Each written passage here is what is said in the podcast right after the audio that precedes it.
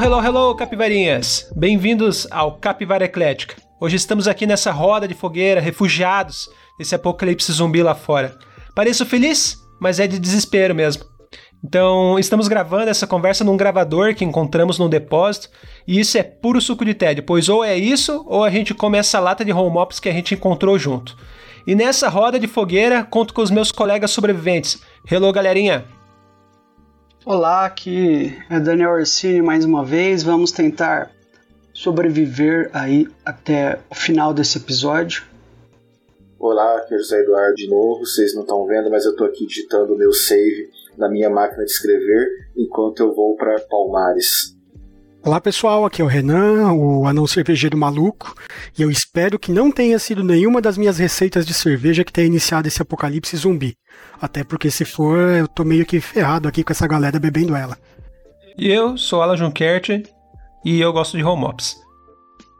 É isso aí, galera. Então, só para dar uma contextualizada aqui, esse episódio, como contado aí na nossa prévia, vamos tratar um pouquinho sobre o zumbis, esse tema super difundido na história do cinema. E temos que deixar bem claro que os zumbis que a gente vai estar tá falando é justamente nesse audiovisual. Pode ser tanto filme, a gente está trazendo assim né, nessa parte mais histórica do cinema, tanto assim um, uma puxadinha, algum pezinho ali, outro, né, na, na, história dos videogames, porque ele, esse gênero, subgênero do terror, ele é muito influente nessas duas mídias, né?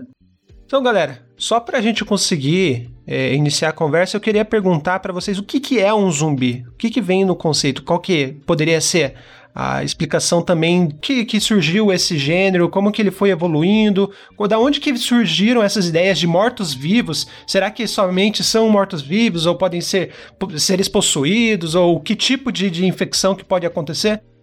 Bom, Alan, eu gostaria de começar citando um livro que eu, eu li faz um tempo, quando era mais, mais novinho. Eu acho que, se não me engano, eu contei naquelas sessões do sebo que tinha livros a um ou dois reais quando eu estava procurando livros do Paulo Coelho. E é um livro que se chama A Ilha da Magia, do William Seabrook. Esse livro ele é, um, ele é uma obra pseudo-jornalística, digamos, porque o escritor ele passa um tempo no Haiti, no começo do século passado, que era o pessoal estava, o pessoal, principalmente os Estados Unidos, estavam muito curiosos com a cultura do Haiti, a religião, o voodoo, como se processava. E ele vai, passa um tempo nessa.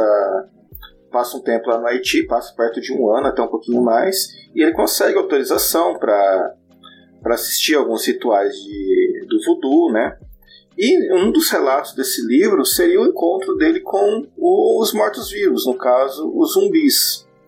E é até interessante o que ele descreve, porque na religião voodoo, o zumbi é alguém que voltou da morte, mas ele não, não é uma ressurreição, ele é apenas o corpo dele se levanta e ele é comandado pelo sacerdote que realizou o procedimento. Então ele vira uma espécie de um escravo, né?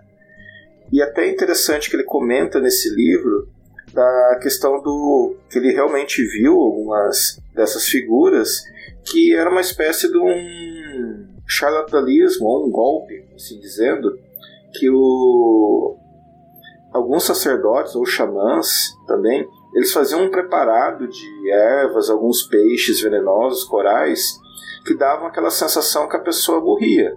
E ele enterrava a, o indivíduo. Ele sabia que o indivíduo ia despertar em algumas horas, então enterrava, fazia todo o rito funeral. Dali a pouco ele desenterrava a, a pessoa e deixava ali num esticado ali, digamos, numa tábua cerimônica ali. Quando a pessoa e começava a fazer o ritual. Quando a pessoa acordava, ela para ela ela tinha morrido e ela despertou como zumbi. E para ela o essa pós-vida se deve era totalmente dada ao xamã. E esses mortos-vivos eram usados como escravos, né, na no plantio de cana. É uma história bem cabulosa. Ah, essa que você falou é bem interessante mesmo. A gente tem um amigo de infância que sempre contava essas histórias, esses livros de relações com essas religiões né, caribenhas e até mesmo algumas religiões de matriz africana, que eu acho que até podem englobar algumas dessas caribenhas, né? Um assunto mais complexo, não é o nosso foco aqui hoje, mas essa a, a, origem de zumbis é algo extremamente, extremamente miscigenado no cinema, nos jogos. É, a gente tem talvez mais famoso nos últimos anos, né? Inclusive a gente ouve muito, muito essa correlação é, de origem deles por formas de pandemia, seja pela ação de vírus, alguma doença misteriosa, né, até pela realidade que a gente encontra, mas a gente tem diversas origens de zumbis, né? A gente não tem nenhuma cultura muito unificada no cinema. É, pode ser obra de feiticeiro, como um dos primeiros filmes que a gente tem de zumbis, né? A Legião dos Mortos, de 1932, com o Bela Lugosi, se não me engano, fazendo o papel de um feiticeiro. Acabou criando né, zumbis. É, temos né, pandemias, as religiões. É, e temos também várias situações onde o zumbi simplesmente aparece e não é buscado assim, uma explicação mais é, completa sobre o que eles efetivamente são. Né? A gente, eles são elementos é, que são dados em narrativas que permitem a mais variada gama de interpretação, origem, habilidades e características. Eu só queria fazer um pequeno comentário sobre o Bela Lugosi. Cara, não dá pra assistir esse filme com filme de zumbi. Você sempre vai estar tá vendo o Drácula criando zumbis, cara, porque o Bela Lugosi é conhecido como o primeiro Drácula. Então é muito engraçado. Pô, o Drácula tá fazendo um zumbi, cacete. Ah, meu, mas eu, eu, eu até que eu acho que fica mais legal ainda imaginar o Drácula fazendo uns zumbis pra, pra fazer o trabalho sujo pra ele e tal. Eu, eu vejo o negócio de surgimento assim do zumbi. Uh, no cinema eu não sei direito como que, que apareceu de fato. Eu fui dar uma pesquisada, eu vi que foram colocando. Apareceu no começo de um certo jeito, e a cada filme assim iam incrementando um pouco para um lado e para o outro. E até é engraçado que, pelo que eu vi, é um tipo de horror que apareceu primeiro no cinema para depois se espalhar para as outras mídias, assim, né? Porque se for pensar, o vampiro surgiu primeiro nos livros e depois foi para o cinema. E outros tipos de monstro também, o lobisomem e outros. E o zumbi parece que foi um pouco invertido. Mas se você lê a ficção criada pelos homens ao longo dos séculos, parece que essa ideia estava sempre um, embrião ali, uma semente esperando para florescer, né?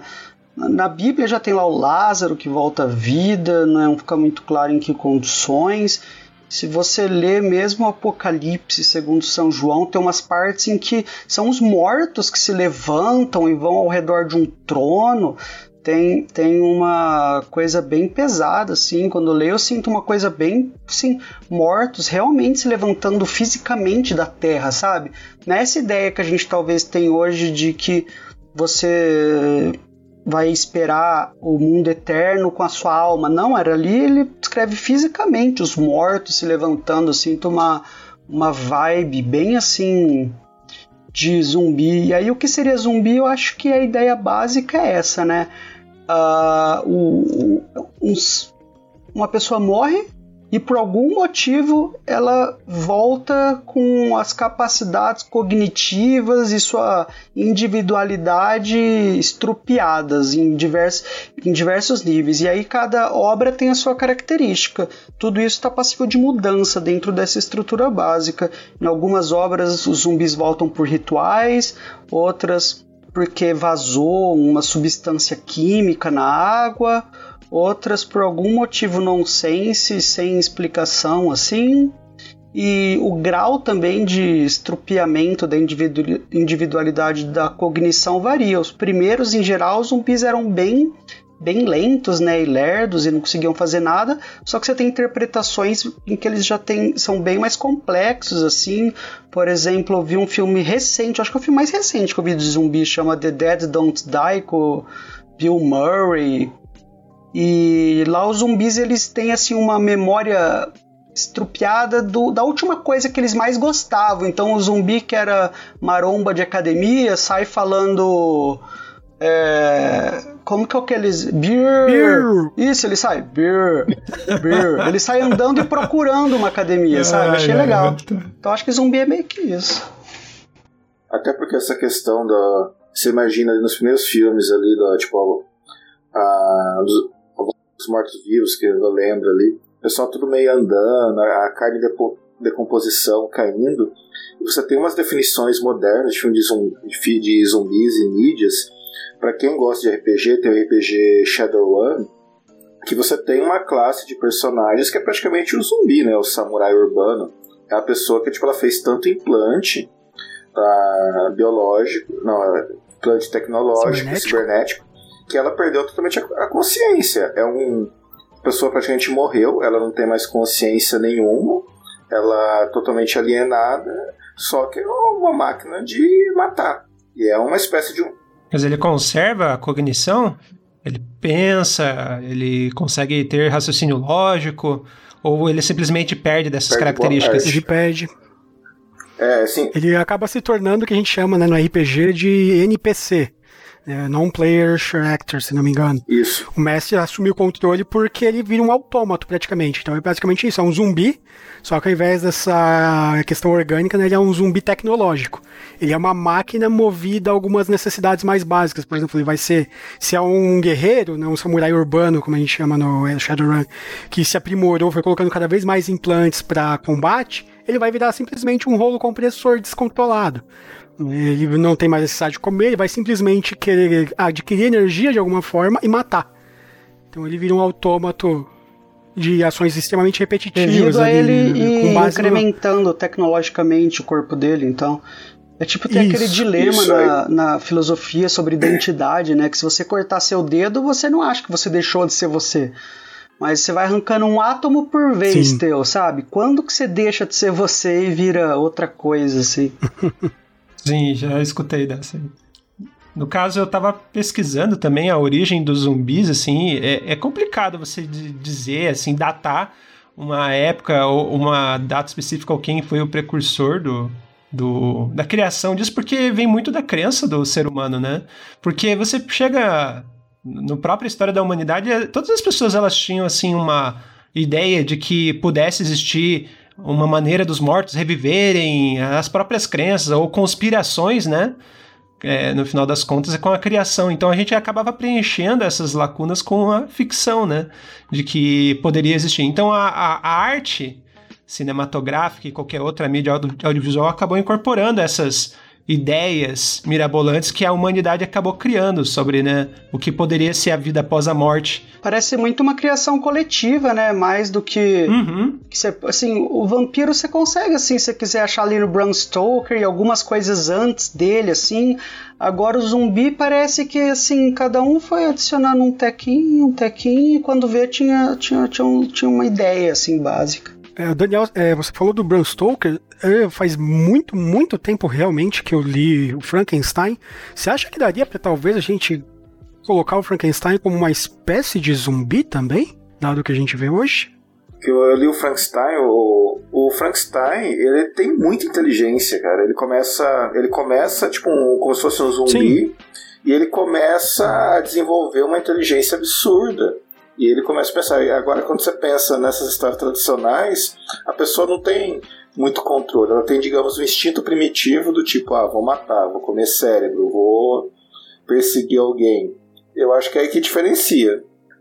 Então, eu vou um pouco, eu vou um pouco ali como o Zé. É, o Frankenstein ele é, ele, ele, ele é tão inteligente quanto a média, assim, né?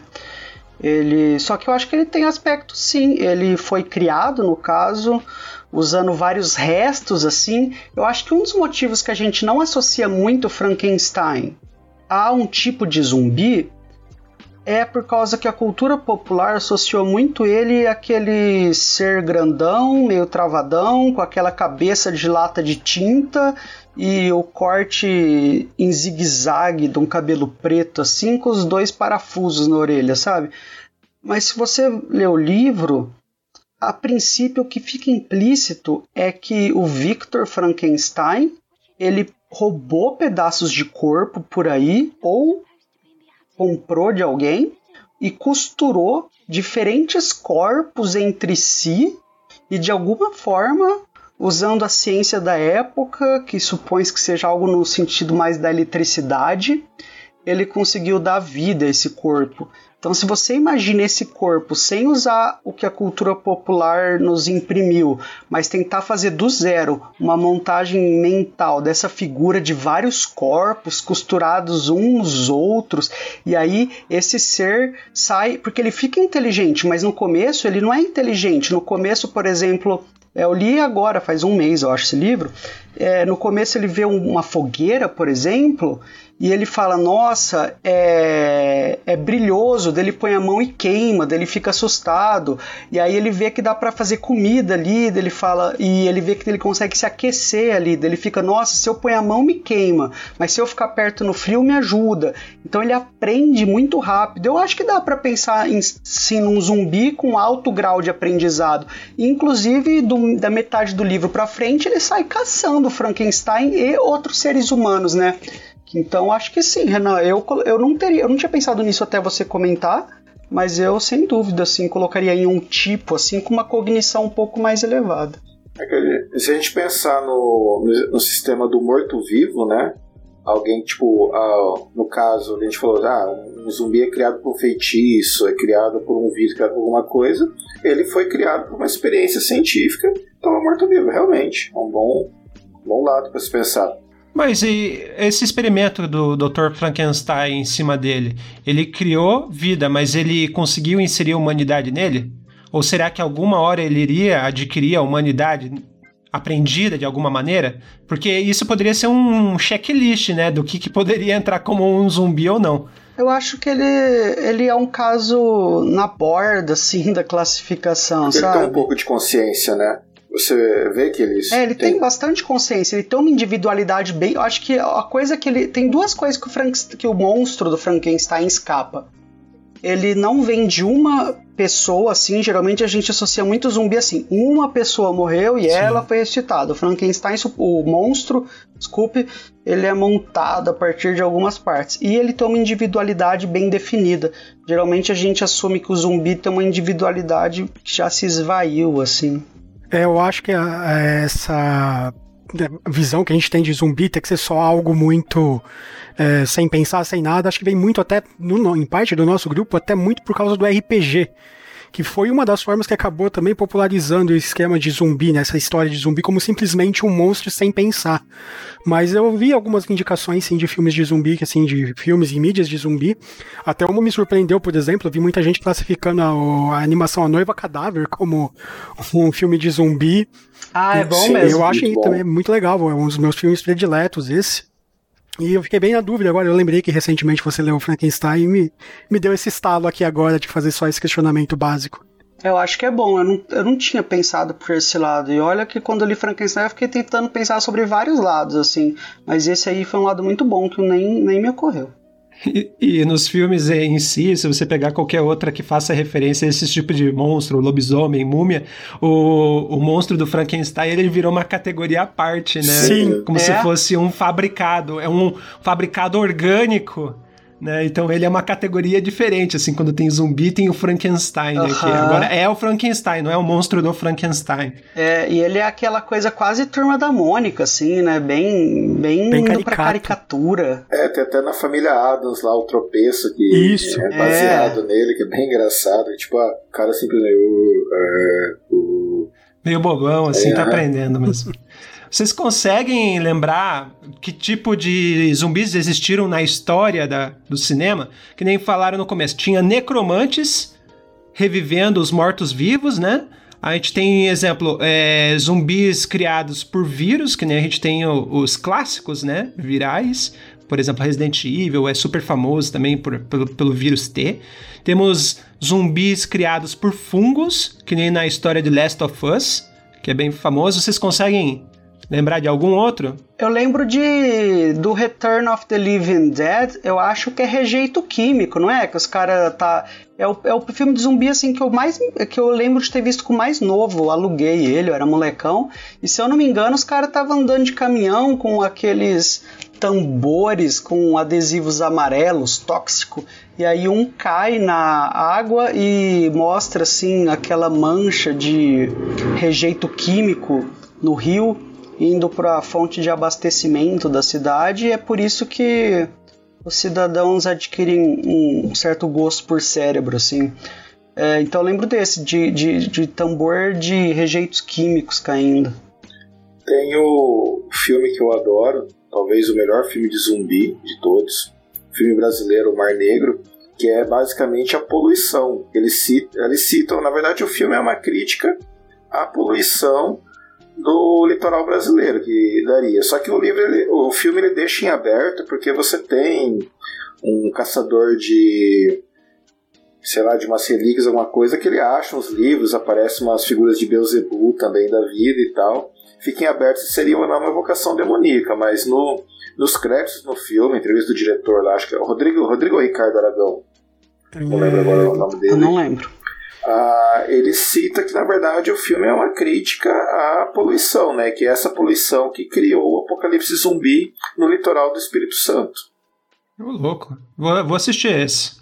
É muito bom. É, podem ir atrás dos filmes do Rodrigo Aragão. Eu e o Zé Eduardo aqui assinamos embaixo, cara. Vamos comentar mais ao longo do episódio. Sim. Né? Relaxe. Tem também a, aquela origem meio bizarra daquele filme do Cronenberg, Rabbit. Como que foi a tradução? É... Nossa, eu lembro de um outro Raiva. dele que é Shivers que tem os zumbis sexuais, isso, que é um experimento, um negócio assim. É, que, enraivecida na fúria do sexo, virou a tradução. É um filme de 77. Ah, é o Shivers. Não é que... um... Não é um...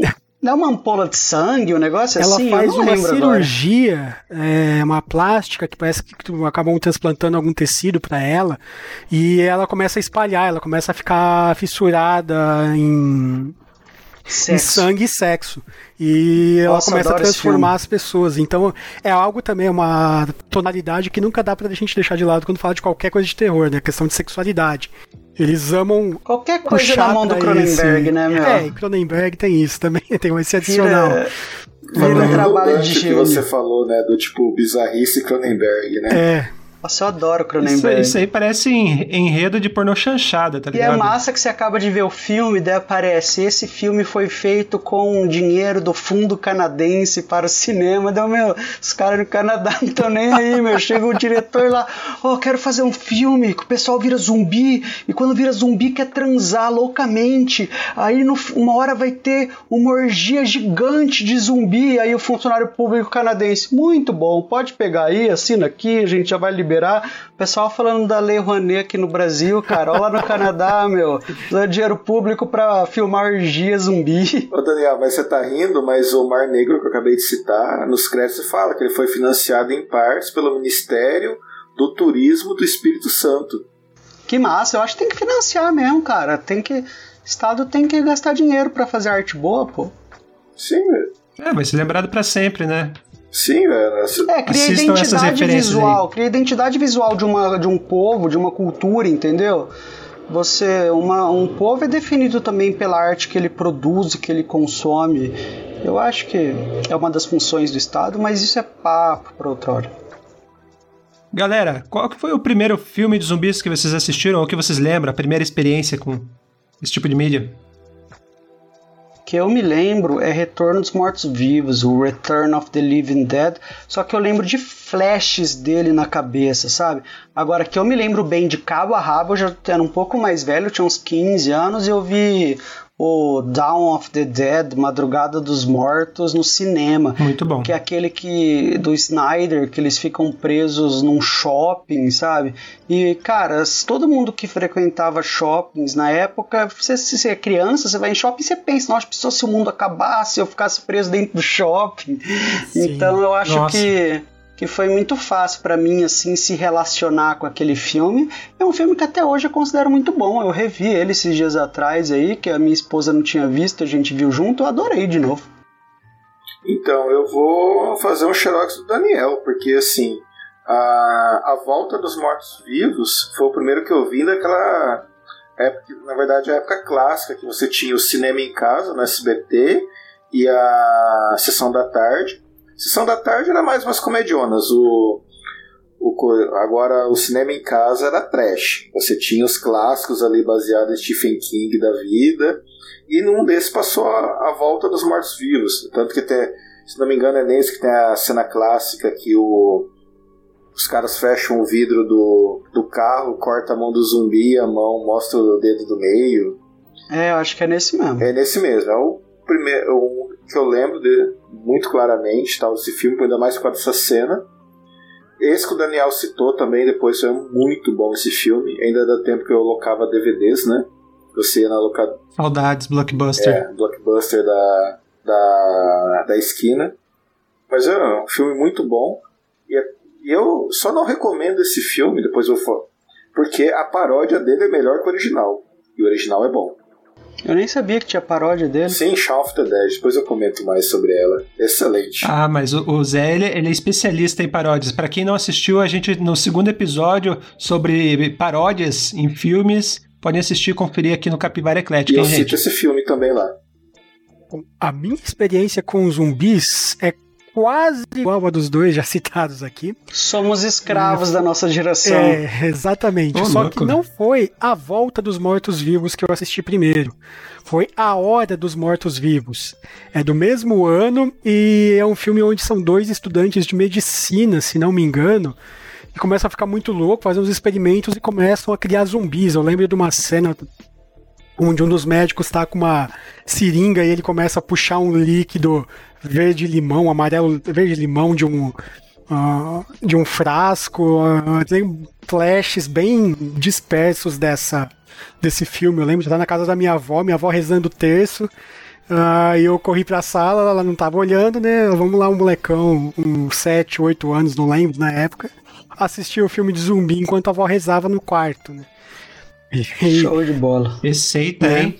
Mas, né, talvez até por essa tensão, né, tanto o filme, eu ser uma criança, quanto minha avó tá lá e a qualquer momento que ela poderia abrir a porta e me pegar assistindo algo que certamente ela me arrancaria o couro se ela visse, né, eu, que eu para diferenciar um pouco deles, eu acho que o primeiro filme de zumbi que eu tenho um pouco mais de lembrança positiva, eu também assisti no cinema o Dawn of the Dead, mas eu diria que foi o Resident Evil, o primeiro filme do Resident Evil. O Hóspede Maldito veio traduzido, né? Pra cá. Nossa. E eu gostei, na verdade, eu acho que é o único filme que eu acho que vale a pena, sim, bem de longe, você colocando uma, uma margem muito grande de falar o que é bom ou não da série Resident Evil.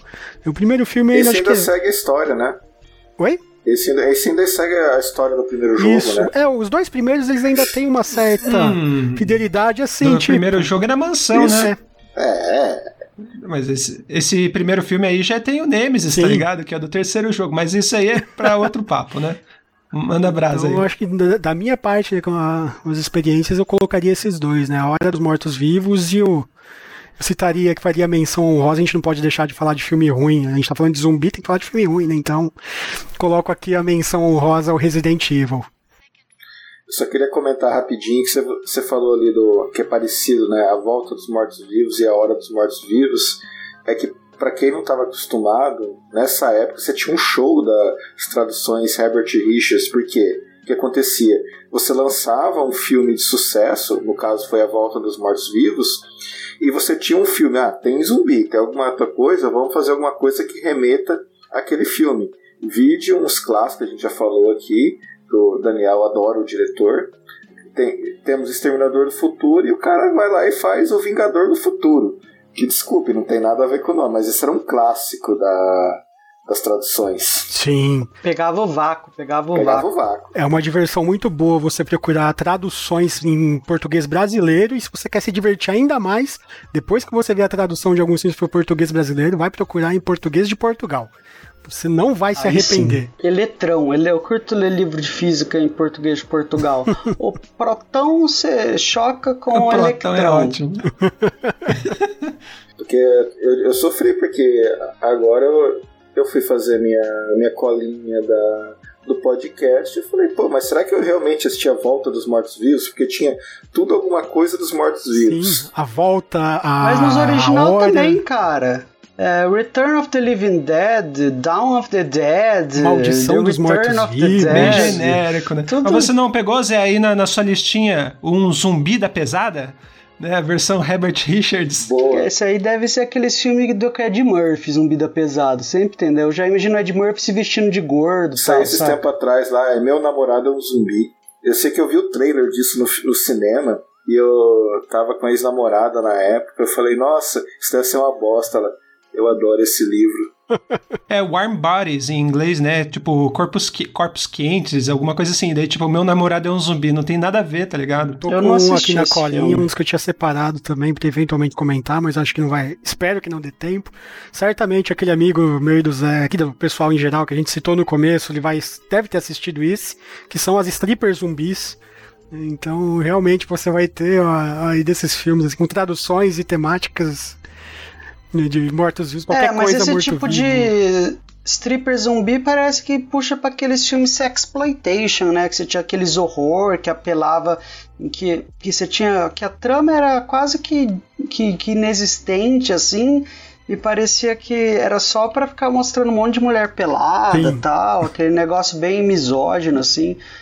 Ali nos anos 70, 80, parece que teve uma pancada de filmes desse, né? A verdade, eu acho que até mais. E tem tempo. gente que consome, eu né? Acho que é, é uma indústria, eu não sei como tá atualmente, mas uh, é algo, quando, sempre que a gente vai atrás de uh, avaliar, procurar informação sobre mídia de terror, sempre houve bastante reclamação nesse sentido, que teve um bom tempo que uh, o terror era movido a slashers, uhum. muita sangue, gore e peitinhos pulando na tela sex appeal. É, né? Um negócio bem paia, meu. É, totalmente, totalmente isso. Mas é, é, esse esquema dos filmes de terror é muito porque é geralmente coloca os protagonistas, ou não, né? O, o roster de pessoas ali que são adolescentes burros, preparados para fazer cagada, né?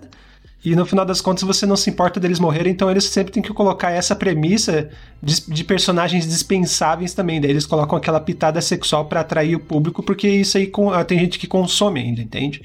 Então ainda vai existir enquanto tem gente comprando. Sim. Eu vou dizer, eu era uma criança cagona. Eu nunca. Eu acho que da primeira experiência que eu tive com filme de terror, tipo, me traumatizou tanto que qualquer coisa que envolvesse terror eu já comecei, começava a suar frio.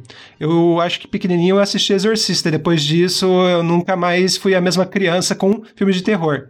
Então, toda vez que falava assim, ó, oh, vamos assistir um filme aí de terror, de zumbi, essas coisas, eu já pulava fora. Você começou bem, Alan. Você começou pelo melhor filme de terror que existe. Então, você bota uma criança para assistir Exorcista lá, velho. Eu, eu nunca mais fui a mesma criança. Tá entendendo? Me traumatizou. Então, depois disso, eu evitei de assistir tudo, tudo que era de terror. E hoje, tipo, eu amo terror. Eu amo terror, bastante. Então, assim, a minha experiência que eu lembro de cabeça é, foi com videogame foi o primeiro Resident Evil, que tinha um zumbizão careca. Ah, um zumbizão massa, careca. Cara. Esse era massa. Você, você chegava naquela cena lá que ele tava mastigando o policial que tava desaparecido do grupo Alpha. Daí ele olha de relance assim por cima do ombro, com a boca toda ensanguentada. Aquilo lá foi, tipo, sinistro, como, como o primeiro zumbi. Eu me cagava nas calças com o primeiro Resident Evil. Eu ficava tenso, bem tenso. Não, e, e, ele introduziu também a questão de, de, exemplo, não ser só humanos, porque eu lembro que tinha aquela cena no Grande Hall que quando você abria a porta principal tinha os cachorrões, é, o cachorrão zumbi, o Doberman. É, aqueles do... Até hoje eu tenho medo de Doberman, cara. Então, é, é sinistra aquela experiência ali. Mas essa foi a minha primeira experiência com zumbis. vocês estão com medo de um Doberman zumbi aqui, vocês não assistiram o Mar Negro. O Mar Negro você começa com o Baiacu Sereia Zumbi. Que você isso? migra pra Gaivota Zumbi. E você termina o filme com a baleia Jubar. Se eu falei de sexploitation antes, o Mar Negro inaugurou o Bioexploitation. Bioexploitation. você tenta explorar a biologia, assim, a, a despeito da trama. Galera, queria saber, mas e, e aí, o que, que diferencia esse subgênero do horror em relação aos outros gêneros? Por que, que eles são atrativos para vocês? Por que, que vocês gostam de filme de zumbi? O que eu acho que atrai em filmes de zumbi é porque, bom, todo filme ou obra de horror me parece que ela é Todas as boas obras de horror me parece que elas criam situações fictícias, tipicamente sobrenaturais, mas não necessariamente, para representar ansiedades humanas bem reais. Assim, eu já falei isso em outros episódios, eu acho. E eu acho que, que a ideia do zumbi, o mito do zumbi, a maleabilidade que existe em torno dele, permite explorar várias ansiedades humanas, tanto individuais quanto sociais. Então, você tem ali o medo do mal que vai além da morte, sabe? Do mal que você vai morrer e vai perder o controle do seu corpo, assim, você vai perder sua individualidade. É algo que a gente tem a ideia que você morre e tudo, seu corpo morre junto, mas seu corpo permanece vivo enquanto a sua individualidade se esfacela. Eu acho que você consegue fazer uma obra que vai nessa linha. Você consegue também representar em filmes de zumbi ansiedades sociais como o fim das tecnologias básicas que permitem a nossa vida, e não estou falando só tecnologia de equipamento, eu digo tecnologia social também, de você não ter uhum. mais um governo, você não ter mais instituições, você não ter mais uma organização mínima, você não ter uma segurança pública para garantir que ninguém vai roubar a tua casa de você à toa e, e ficar de boa. Tanto que você vê algumas obras, alguns trechos, por exemplo, do The Walking Dead, o quadrinho, e parece muito o livro do Stephen King, aquele The Stand, que traduziram como A Dança da Morte. Nesse livro do King não tem nada de zumbi. Simplesmente 99% da população humana morre com uma doença num espaço de um mês ou dois, não sei, alguma coisa assim. E aí o, as pessoas que sobram, elas estão isso, elas não têm sociedade em que elas se amparem e ficam vale tudo. E muitos trechos dessa obra do King parecem com trechos do Walking Dead. Eu acho que o gibi do The Walking Dead, ele trabalha bastante esse tipo de ansiedade em você se ver sem o amparo que milhares de anos de civilização provê pra gente, né? Uh, que mais? Eu acho que Bom, o Cronenberg trabalha uma certa. tem ansiedades sexuais e tensões sexuais nos Shivers, que são ansiedades reais das pessoas também. Se você pega o Dawn of the Dead, trabalha aquela ideia que todo mundo tem de você se proteger num shopping, valendo tudo, e o que, que você faria, sabe? Tal. Pode trabalhar conceitos morais também, até que ponto você está disposto para sobreviver numa situação de exceção. Você sacrificaria o próximo, você tentaria ajudar as pessoas. Então, vai longe assim. Eu acho que o que faz com que os filmes de zumbi eles sejam bons, não todos, mas eles possam ser bons e sejam duráveis, sejam longevos, né? É a palavra que eu precisaria, porque tem filme bom do zumbi feito na década de 70 e então tipo, nesse, nessa década foram feitos filmes bons. É isso, você consegue moldar o conceito básico do zumbi de forma a abarcar muitas ansiedades humanas reais. Assim, eu, o que difere de um filme, um horror comum para um zumbi, assim, é um pouco mais ingrato falar. Eu vou na mesma linha do Daniel, vou dizer para mim o que atrai. Então, para mim, são duas coisas principais que atraem. Primeiro, os zumbis são simpáticos, cara. Porque você tem, por exemplo, uma construção de um, um vilão clássico. Ah, normalmente, quando você faz um vilão bom em um filme, você faz o, o público odiar o vilão no começo, seja no livro, seja no filme. Você vai estar tá odiando, você vai estar tá com medo, você vai estar tá com raiva. Um zumbi não. Um zumbi, ele está ali simplesmente andando, querendo matar alguém, ele está com um instinto primitivo. Imagina, por exemplo, um animal selvagem. Sei lá, vamos citar um animal, um dragão de Komodo. Cara, se ficar na frente do dragão de Komodo, o dragão de Komodo vai te matar. Mas você odeia o dragão de Komodo? Você não odeia. A mesma coisa do zumbi. Ele está, no, digamos, no instinto primitivo dele para alguma coisa. Então eu acho que isso torna o zumbi, digamos, um vilão aceitável. Um vilão do tipo, ah, ele não está fazendo uma trama, ele não está querendo ferrar alguém, simplesmente ele é uma vítima de um feitiço, de um vírus, de um projeto cibernético, alguma coisa que ele está no instinto e vai andar, vai tentar matar. A outra coisa é o que eu acho que também torna ah, atrativos é algo já um pouco mais tenso, algo que vem da, da mente humana. Você pega extrema violência os filmes extremamente violentos. Você vai metralhar, você vai destruir alguma coisa, e aí o cinema tinha que pensar em alguma coisa.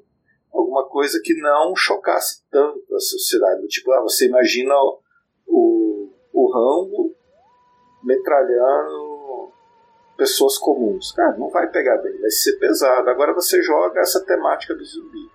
Algo sem consciência, algo que já está morto, se simplesmente vai dar tiro. É uma justificativa para violência gratuita em filmes. É assim que eu penso também. Mas aí você é pensando na, na humanidade, né? Na humanidade. Isso aqui é você coloca acaba, acabar colocando discussão em cima de tipo, ah, zumbi é, tem o passe livre para atirar. Só que a maioria dos filmes de zumbi eles acabam trazendo a discussão do tipo, e se fosse um parente seu que acabou de ser transformado, né? Das pessoas passam por esses dilemas, né? É, no Walking Dead tem isso também, né? É, tem essas questões, né? Acho que o eu, Walking Dead realmente eu parei no começo, porque no, no, começo eu achava muito bom, que era uma questão mais de um survival ali. Mas depois eu acompanhei só meio que uma sinopse, mas eles, eles se veem nesse, nesses dilemas, né? Do, do, tipo, ah, vou ter que atirar, vou ter que matar, que a pessoa vai virar um zumbi. Mas eu acho que, por exemplo, em alguma, alguns casos, o zumbi justifica uma violência gratuita, né? Que outras coisas não. Que em outros. Em outro universo, contexto, outro né? universo, tipo, ah, eu vou ter que matar alguma coisa ali e atirar, mas não vai pegar bem, né? Então vou colocar o quê? Ah, vou criar um zumbi. Zumbi nazista. Tem. Isso, tem filmes. Não filme, tem filmes. É, tem jogos. Eles abusam bastante dessa, desse Sim. vilão. Com relação ao que o Daniel e o Zé Eduardo já comentaram, acho que tem pouco a acrescentar, né, no que atrai é, em filmes de zumbi, né? Essa situação de você perder porto seguro, você perder a civilização, você ter que lidar com essa situação onde você não tem para onde correr, onde você pode ter que confrontar seus familiares, né? da morte não ser algo definitivo, né? É algo que amedronta muito, né? Você fica nessa situação muito tensa, né? É algo que ó, uma boa obra de zumbi vai trazer para você, né? Essa sensação de você não estar tá seguro em lugar nenhum, né? não tem para onde você correr, em quem você realmente pode confiar. Né? Então é algo bem, é, se bem explorado, que torna muito atrativo nos filmes de zumbi.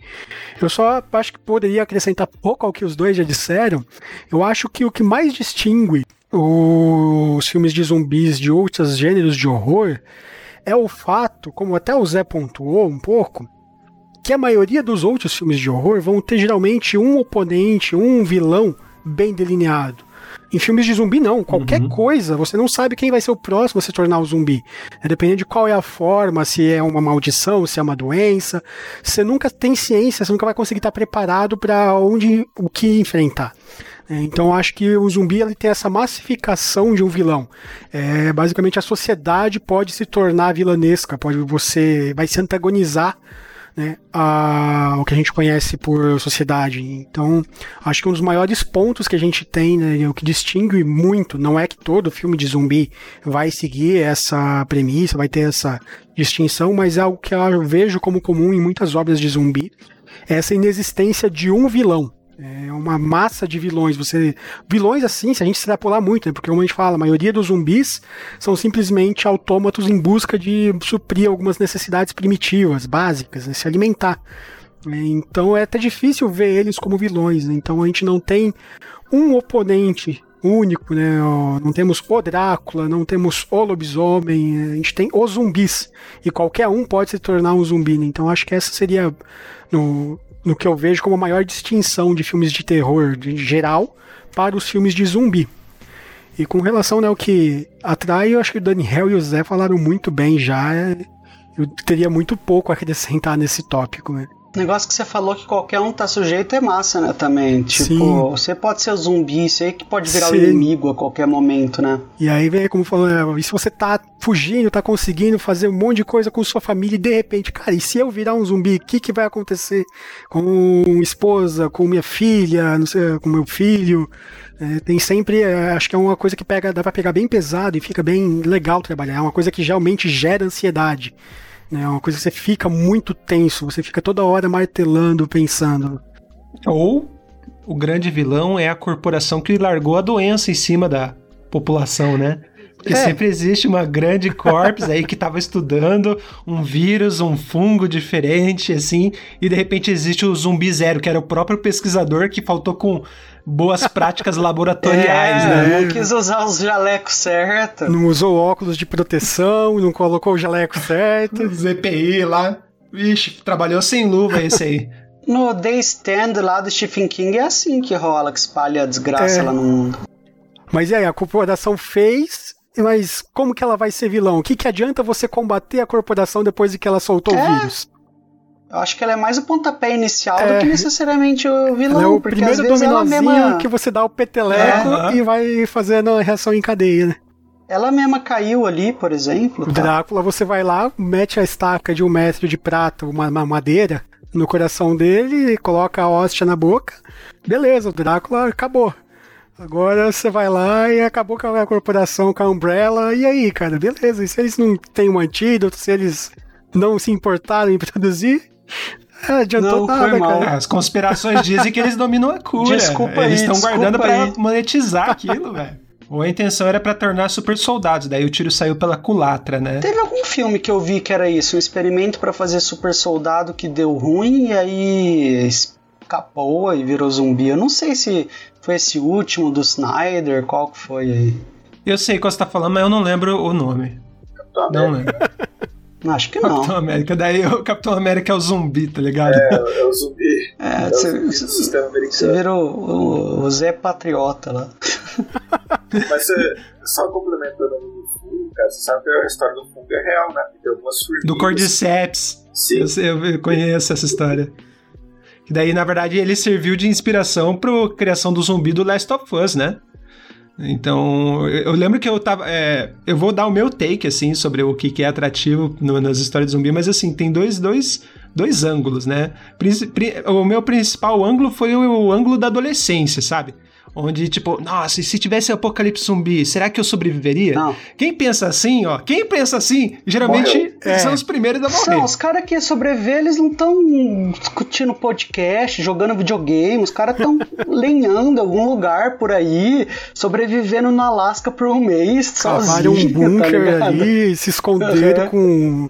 com uhum. alimento enlatado, um purificador é. de urina para tomar água. O cara tá essa altura brigando com o urso.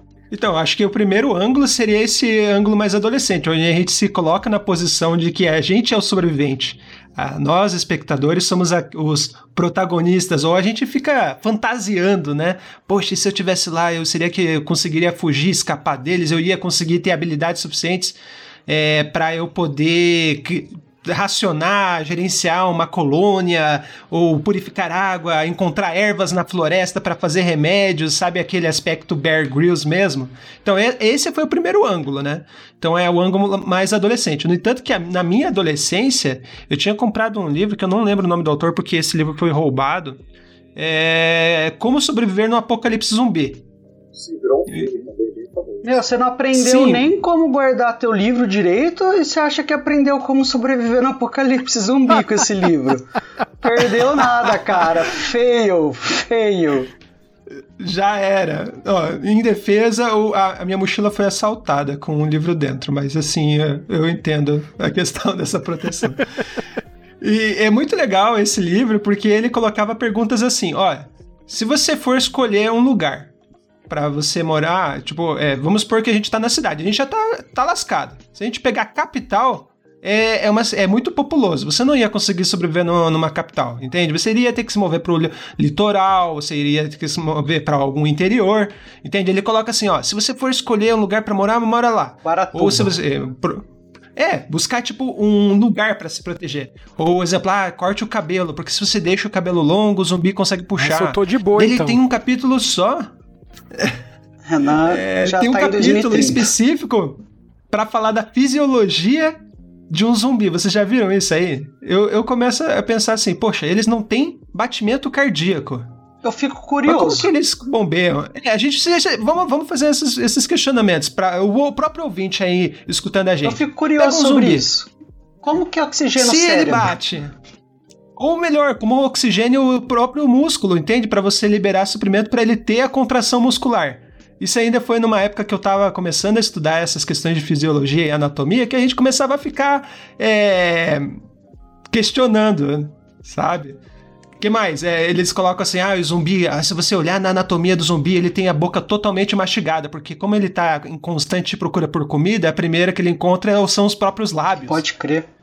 E exemplo, ah, e como eles não têm essa sensação de saciez, eles comem tanto que eles dilatam o estômago a ponto de que alguns zumbis se degeneram de dentro para fora porque eles explodem, implodem de tanto comer, entende? Então ele, ele começa a traduzir uns negócios assim, poxa, eu não parei para pensar nisso, sabe? Meu, é louco. É massa, porque sabe que a, a, peste negra ela é transmitida também pela pulga, né? E, e, a bactéria ela trancava um duto de passagem de alimento da pulga, sei lá, e aí ela não consegue, ela come, mas não, não fica saciada, sei lá, e aí ela fica louca para comer ainda mais, e por isso que a peste espalhava tanto, porque a pulga que já estava contaminada saía por aí mordendo alucinadamente, assim. Então esse negócio do zumbi, zumbi ficando alucinado porque não consegue ficar saciado, achei bem massa. Mas é esse, essa história que o Zé contou da, do Cordyceps, também ela tem vídeo no YouTube se vocês pesquisarem por cor, eu não sei qual que é a espécie, mas é Cordyceps espécies, né? Então eu não sei qual que é a espécie ex exatamente. Que ela toma conta do cérebro da formiga ou de qualquer outro bichinho, e isso vai muito de encontro que o livro contava da do qual que é o mecanismo, né? Como que funciona a, a, parte da, da virulência, porque toda doença ela tem, ela tem que ter os seus prós e contras, né? E eu digo que assim, a, a, doença zumbi, a zumbificação é a doença perfeita. Porque, por exemplo, se a gente pega uma doença com alta letalidade, ela mata o paciente, digamos assim. Ela tem uma baixa transmissão. Entende? Porque se, o, se ele morre, eu morro junto com, com, com a pessoa. Agora, se eu tenho uma baixa letalidade e eu, eu, eu, consigo transmitir ela, então, assim, a gente tem exemplos de doenças, assim, super disseminadas. Então, ela tem uma alta virulência. E se você pensar o, a doença zumbi, ela tem alta letalidade e alta transmissão, alta virulência. Então, seria, ele não tem essa balança, ele quebra essa balança no, no, no quesito que ele é bom nas duas coisas. É verdade. Entende? Eu posso matar e transmitir ao mesmo tempo, porque o cara tá morto-vivo de qualquer maneira. O cara então, vira o meu mecanismo. Carrinho, vira é, você tá meu Mini Cooper. cara que joga Plague IMC com cheat, né? É, ele simplesmente quebrou a balança, porque se você é bom em um, você tem que ser automaticamente ruim em outra. Entende? E essa doença ela é boa nas duas coisas. Plague MC, Daniel, acho que você fez um. Eu não sei é o que, um que é. onde você tem que espalhar, espalhar um vírus pelo mundo. É um jogo muito bom, recomendo. Não só vírus, né? É, o vírus, bactéria. E aí é exatamente como ela falou: se você cria um vírus, se você coloca uma característica muito letal na sua doença, rapidamente ela, ela não se espalha e rapidamente a galera consegue fazer uma cura. Conter? Eles fazem contenção. Eles contêm Os mortos deitam de um lado Isso. lá e a, a parede passa. O jeito mais fácil de você ganhar uma partida nesse jogo é você fazer uma doença que ela se espalha muito rápido, mas no primeiro. Silenciosa e no primeiro momento ela não é tão letal, ela faz alguns sintomas e aí você vai criando mutações nela.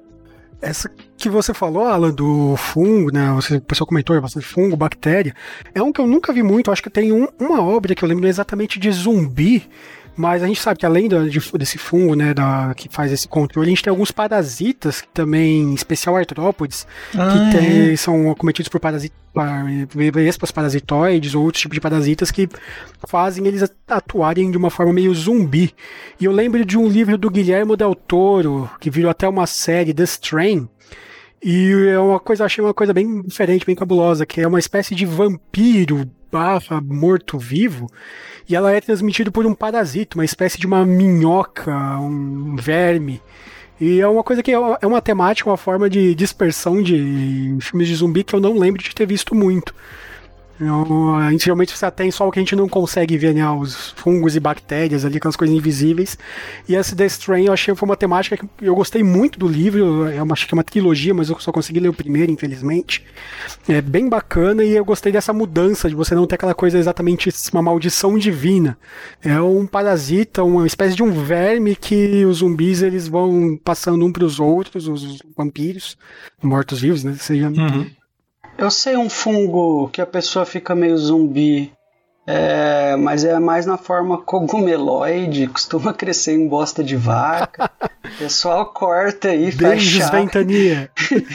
Fica esquisito? Ah, Já que você citou isso aí, né, eu tava com essa até pra perguntar na passada, vou perguntar de novo. já que você citou a questão dos vampiros, você tem toda a questão dos jogos, dos livros e por aí vai. Os carniçais são zumbis?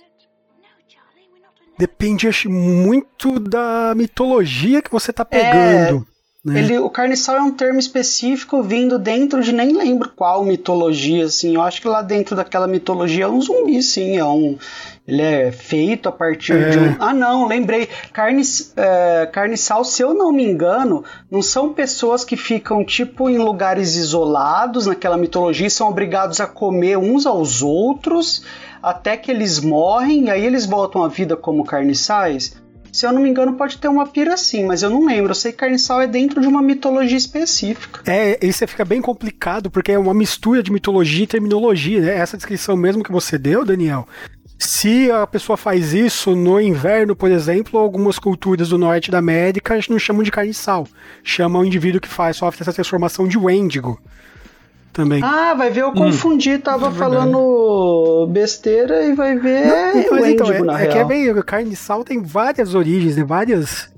É, tem o carniçal oriundo do vampiro, que né, seria como se fosse, como a gente pode dizer, um potencial vampiro, mas que não se desenvolveu o suficiente.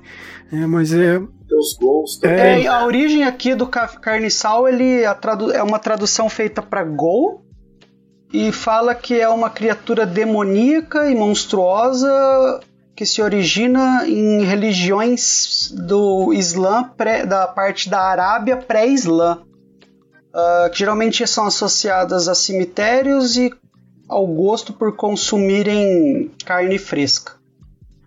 Ah, tá. É, pra mim tá dentro é da categoria. É, eu, acho, eu acho que, que dá sim. Pra mim é o zumbi. E, e esqueleto seria? É um morto-vivo é um zumbi muito velho. Dependendo do, do ângulo. É um zumbi sem carne? Daí ele vira não, esqueleto? É um, é um zumbi que, não teve, que consumiu seu leitinho e teve sua dose de cálcio reforçada. Porque os esqueletos, eles não têm essa necessidade de consumir carne, né? Pelo é. que a gente geralmente ouve. Eles são guardiões, digamos, geralmente, né? Eles aparecem. Do castelo de Eu nunca vi esqueleto sem estar associado a alguma forma assim de bruxaria fantasiosa, né? Sim. né? É sempre uma coisa meio assim, tem aquele feiticeiro bem padrãozão, assim, o inimigo do Merlin, sei lá. E aí ele levanta uns esqueletos que são totalmente sem vontade própria, assim, são quase Sim, que uns, uns robôs. É, uns robôs feitos pela turma de mecatrônica, assim, pra, pra concurso, sabe? Tipo, tem umas funções básicas, assim. Monitorar se inimigo espadada, se não inimigo fazer nada. Negócio assim. Eu queria voltar nessa, nesse assunto dos filmes, justamente que eu queria dar minha, meu outro ponto de vista também do ângulo, porque assim, eu, eu como adolescente, eu gostava muito desse aspecto, assim, bang bang, sabe? A gente pega hoje, tem muito filme de zumbi que eles têm dois grandes aspectos, né?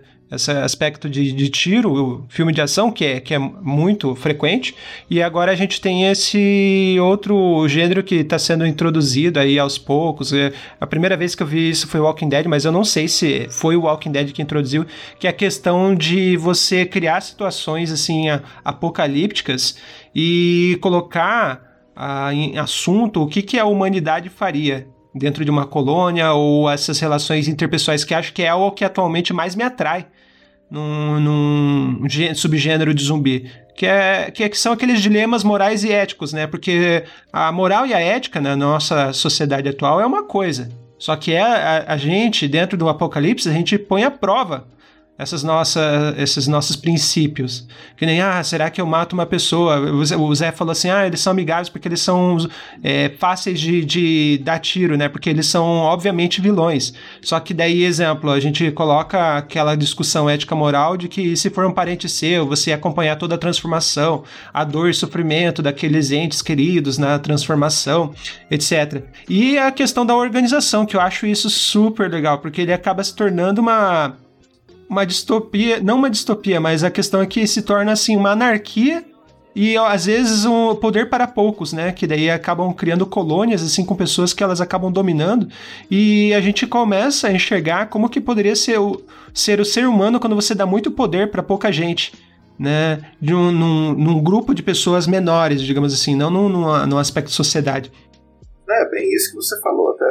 Uh, você primeiro momento, você quebra todo tipo de sociedade, todo tipo de governo, vira um salve-se quem puder, pessoal vai ter que se tentar. Só que eu acho que isso é muito da, da, da ideologia humana.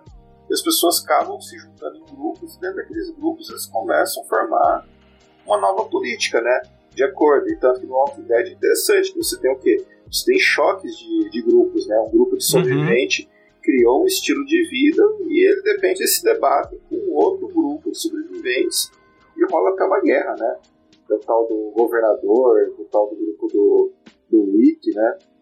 É, tem vários grupos assim com ideias e interesses diferentes, Sim. né? Então você acaba colocando suas habilidades sociais e políticas à prova. Como que você negocia? Será que você usa força? Porque não existe mais lei para te impedir de você sair dando porrada e matando uma colônia inteira.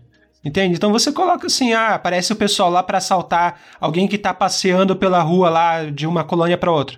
Não vai ter nada, nenhuma lei que te impeça de você fazer isso, porque as leis não existem mais. Então existe a lei do mais forte e às vezes assim, o, os seus próprios valores, né? Porque você pode fazer o bem porque você quer fazer o bem ou ninguém, não tem ninguém te monitorando a fazer isso. Eu acho que esse tipo de abordagem ela aparecia em filmes antigos, só que bem menos aprofundada, tipo Dawn of the Dead do, acho que é do Argento.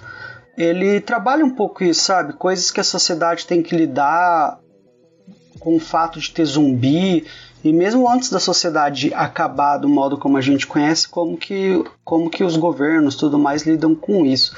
Mas eu acho que um filme é muito pouco, muito pequeno assim para você trabalhar. Por isso que eu acho que seriado e quadrinhos acabaram trazendo mais esse aspecto assim. Então, tanto o seriado quanto o HQ do Walking Dead trabalham bem isso, porque é uma coisa lenta, sabe? É difícil você em uma uhum. sentada de um filme trabalhar o desenvolvimento de uma sociedade, as tensões, é tudo muito rápido. Uhum. Então, tanto que o livro que eu citei do Stephen King, o The Stand, eu não sei se saiu filme sobre ele, eu sei que saiu um seriado agora.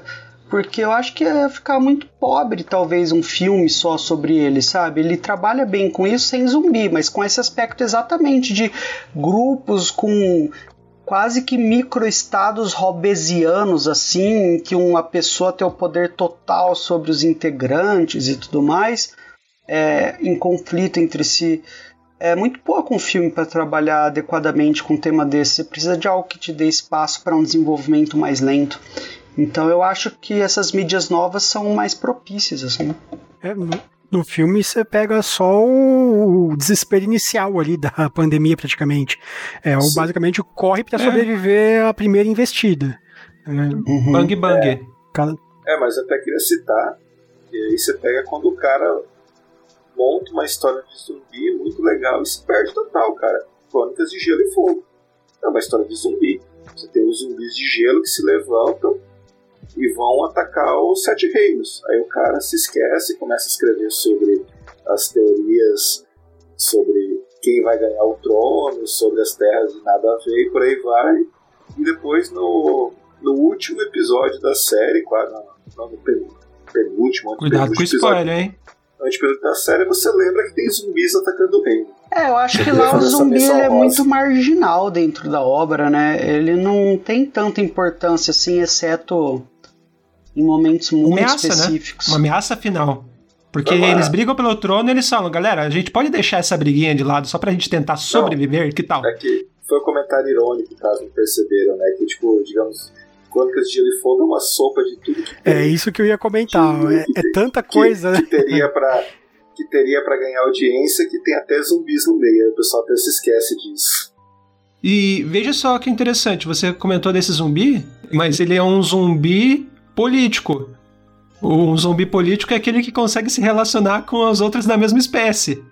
Entende? Então ele tem comunicação, ele tem uma hierarquia, ele tem uma organização política, eles se organizam em exércitos, eles recrutam e eles, eles bolam estratégias de guerra. Então, assim, é, será que, que esse zumbi seria tipo uma nova tendência também pro, pro. Porque a gente começa a pensar no zumbi. Ele sempre tem aquele zumbi tradicionalzão, aquele lento, zumbi ah, careca, ah, se quiser. Desculpe, você tá coerência de George Martin, tá?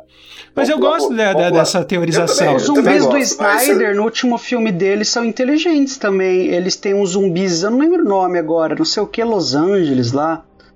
É, e eles são, eles têm uns zumbis alfas e esses zumbis alfas eles comandam os outros, passam tarefas básicas, sabe, do tipo vá lá, pegue tal pessoa e traga ela viva. É, o Resident Evil também explode isso aí. Ele, você, é, com diferentes, né? É, você tem é, no, os próprios jogos clássicos ali, acho que no. Eu não lembro do, do primeiro e do segundo, mas no terceiro do Resident Evil Menezes, Sim, Menezes. Menezes. Você tem, quando você libera a segunda parte do mapa, você tem uns zumbis muito mais rápidos, que gospem ácido e por aí vai. É, ó, aquele próprio Guerra Mundial Z com o Brad Pitt, os zumbis não tem nada dessa coisa toda letárgica, só cérebro e andando a passos lentos. É tudo um bando de Usain Bolt muito louco que sai correndo uhum. a toda velocidade o filme todo. Genético. É, eu acho que depende muito de qual é a origem, é algo que foi. A gente teve acho que alguns ciclos, assim, né? Teve essa parte mais clássica com os zumbis saindo bonecões lentos e mais de, bem devagares, e né? de repente ele, alguns começaram a arriscar colocar essa coisa dos zumbis, ser, zumbis serem efetivamente máquinas de matar, né? Sendo, tendo capacidade de deslocamento rápido e afins. Sabe que eu li nesse livro ali, é, que mostrava um pouquinho da fisiologia do, do zumbi? Então, a, eles, ele classifica esses zumbis de maneiras diferentes. Então, existem esses zumbis clássicos que são zumbis degenerados. São aqueles em estado de, de putrefação, etc. E esses que conseguem correr e preservar as habilidades humanas são chamados de infectados de acordo com a classificação dele. Então, assim, ele é infectado por uma doença específica, só que ele não está em estado de decomposição, ele ainda preserva as habilidades humanas. Então, correr, saltar, fazer essas outras coisas. É como se fosse o estágio inicial, de acordo com a categoria, categoria dele. Entende? E se você for ver, que nem o Zé falou, a gente tem o Resident Evil. No Resident Evil existem estados de mutação do vírus.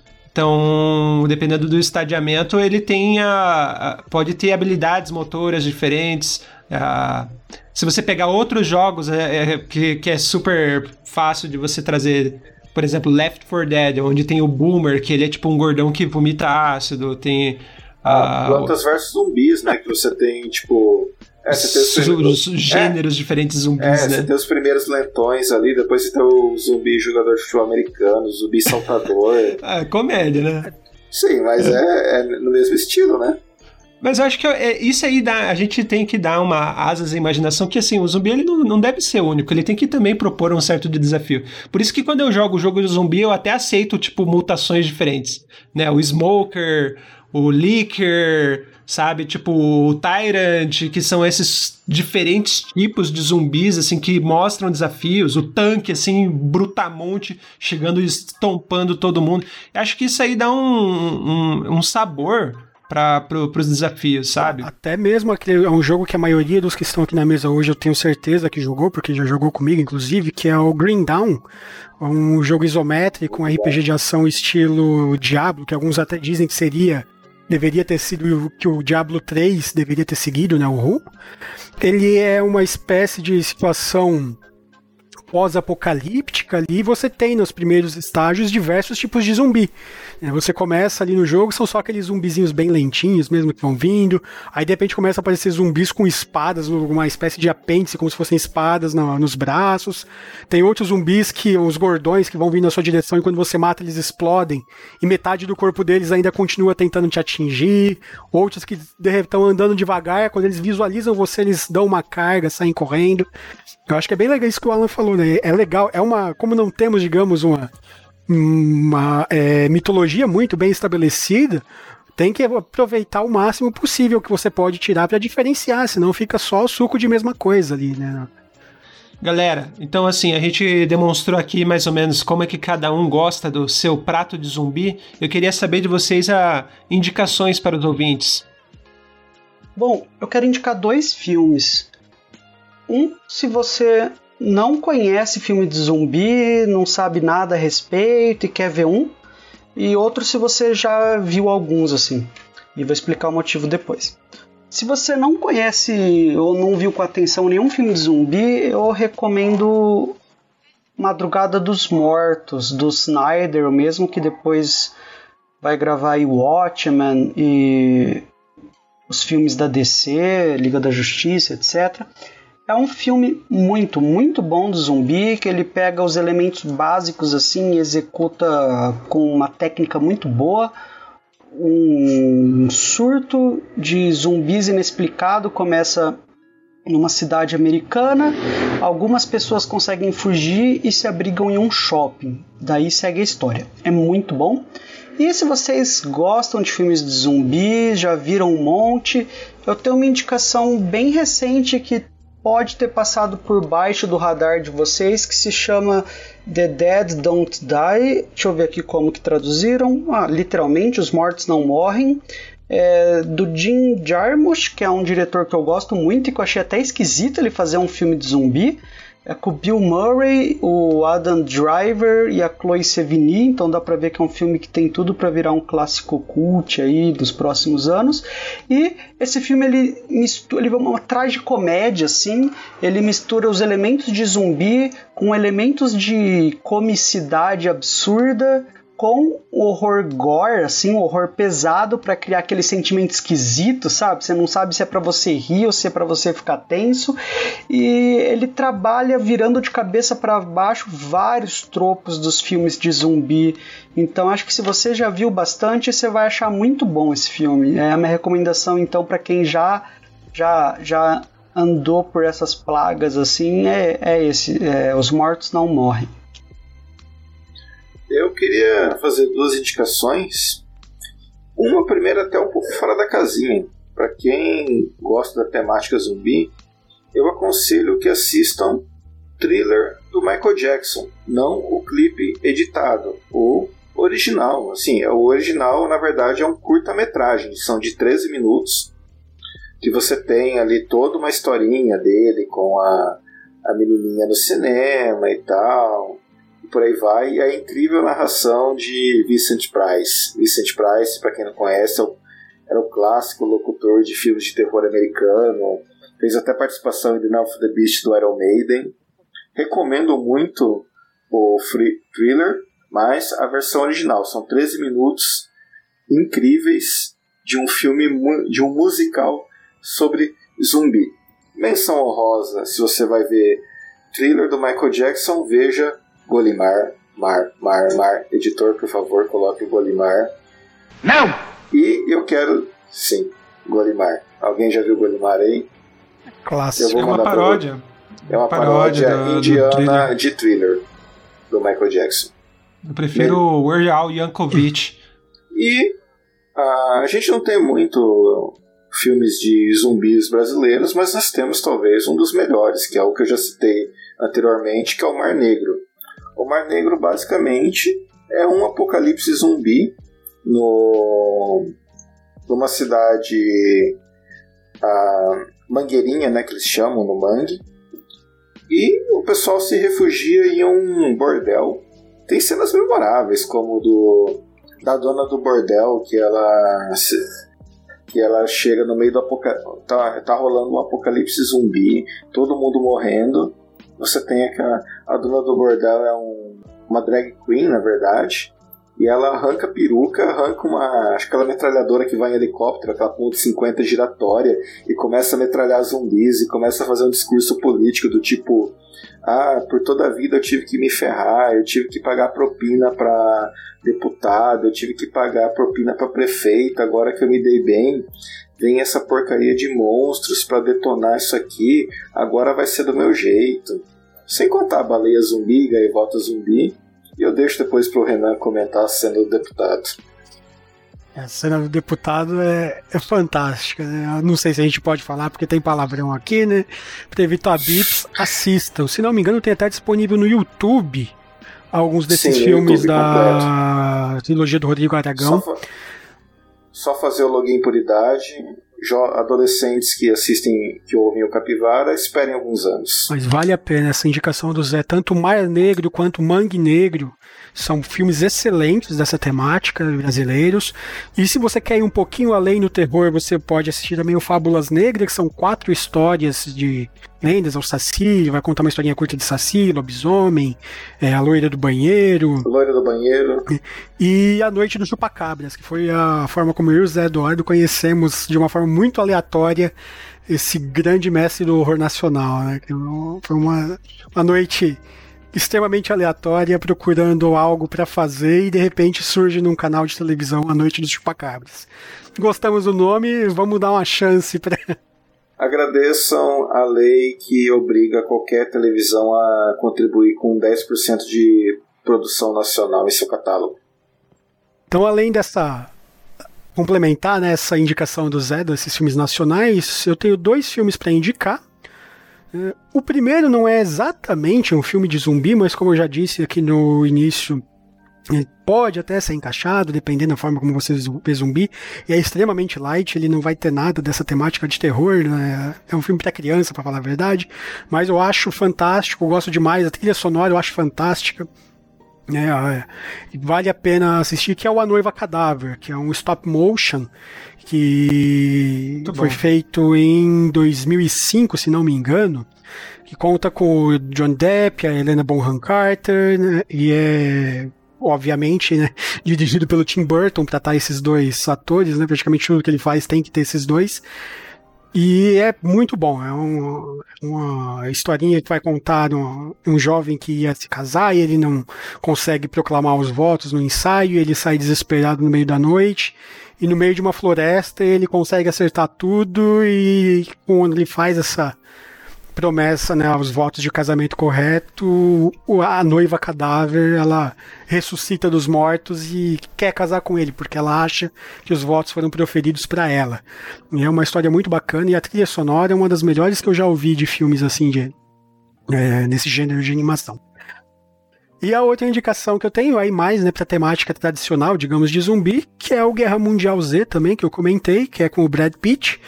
Ele é um jornalista, mas ele tem algum passado militar, algo do gênero, e uma pandemia zumbis pode. E ele consegue, né, busca primeiro livrar a família dele, e depois, quando ele consegue livrar a família dele, ele é meio que obrigado a buscar uma cura para essa epidemia zumbi, né? Que a família dele acaba ficando conseguindo é, um abrigo em uma, um navio do exército, se não me engano, do exército, exército ONU, mas como pagamento né, para a família dele ficar em segurança, ele é obrigado a conseguir atrás de uma cura né, para essa pandemia. E aí é um, um filme bem frenético, ele tem toda essa questão de tensão a todo momento, surgem zumbis e os zumbis não são lentos, são aqueles zumbis, como eu falei, zumbis velocistas. Então tem cenas muito boas de uma tensão sempre crescente envolvendo o filme. Bom, pra, se eu vou indicar, então assim como menção rosa, posso deixar o Resident Evil 2, que é muito bom. A, a, a série, eu, eu, eu não li os quadrinhos, eu tenho alguns quadrinhos aqui do Walking Dead, mas a série eu me diverti bastante até onde eu assisti. Mas enfim, é, o que eu gostaria de deixar de indicação aqui para vocês é, em inglês se chama Trem para Busan. Ah, isso é massa. É, no caso, é Train to, to, to Busan, e, e, só que é um filme sul-coreano, e se você pegar a tradução Herbert Richards, ele se torna Invasão Zumbi. Assim, gostei, bem carismático. Gostei, gostei. Mas eu, o, o que eu gosto desse filme, eu assisti recentemente, é o fato de que ele une os, do, os melhores de um filme de zumbi. Lembra daqueles dois mundos que eu havia citado antes? Assim, ele tem um aspecto assim é, de ação, né, onde os zumbis eles saem correndo, assim, frenético, assim, um apocalipse e o caos sendo instalado num curto espaço de tempo e num ambiente claustrofóbico, porque esse filme ele se passa dentro de um trem. Entende? A pessoa é mordida, tem um passageiro supostamente em transformação, e daqui a pouco o, caos está instalado dentro do próprio trem. Então eles começam a se fechar nos vagões, assim, com o trem em movimento. Então, assim, tem bastante esse aspecto de ação. Eu gosto também da, de analisar esse filme com outra lente do aspecto de humano né, onde tem pessoas que elas querem se sobressair às outras, ah, independente do que você quer, eu quero o melhor para mim, começam a criar intrigas dentro dos próprios grupos, será que ele tá mordido, será que ele não tá mordido? Então coloca, começa a colocar os aspectos humanos assim, deixar bem escancarado é, o que, que o ser humano poderia fazer para salvar a própria pele. Entende? Então ele acaba unindo esses dois universos, assim, as duas lentes do mundo zumbi. Então eu gostei bastante, é uma recomendação pode assistir. É um filme de 2016, sul-coreano, e Eu acho que ele tem na maioria dos serviços de streaming, mas eu assisti no Netflix, então assim, tá bem fácil de vocês encontrarem. Beleza? Essa seria a minha indicação. Galerinha, estamos chegando ao fim do nosso podcast. Aqui é a nossa roda de fogueira, agora só nos resta comer essa lata de home ops. E eu gostaria de agradecer a todo mundo da mesa e a vocês que estão nos escutando. Se você gostou, compartilhe com as pessoas. É, proclame a palavra para ver se a gente consegue aumentar a taxa de sobrevivência da, das pessoas, dos outros grupos e colônias. É isso aí, galera. Até mais, pessoal. Bom, primeiro eu queria dizer que se você comer um, a cada home ops que você come, você tá um passo mais próximo de virar zumbi, né? Então não exagerem. Segundo, olha, caso aconteça apocalipse zumbi aí, o segredo é tentar emburrecer o mais rápido possível. Um, não vai ter a fonte primária de alimento deles. E dois, no brain, no pain, né? Então fiquem aí com essa dica e até a próxima. Então, até mais, pessoal. E sério, pratiquem crossfit, cara. Que se tiver que ser um zumbi, seja o Menezes. Alô pessoal, obrigado pela audiência. E se tiver um apocalipse zumbi, sinto lhe informar, mas você já era. Você vai virar só mais uma massa de manobra no meio daquele povo buscando cérebros eventualmente. É verdade, meus caras. Você acha que quem sobrevive tem escuta podcast? Meus caras estão apostando no campeonato de escalada com urso na Sibéria, sabe? Pelo menos agora o nosso ouvinte, quem escutou, vai saber um pouquinho mais do que matou ele. É verdade. Sim, mas não vai conseguir sobreviver melhor. Sim. Mas é isso aí, galera. Então não esqueçam de seguir a rede, o Instagram que está disponível aqui nesse episódio. Compartilhe com a galera. Beijos de luz, bom dia, boa tarde, boa noite. Fui!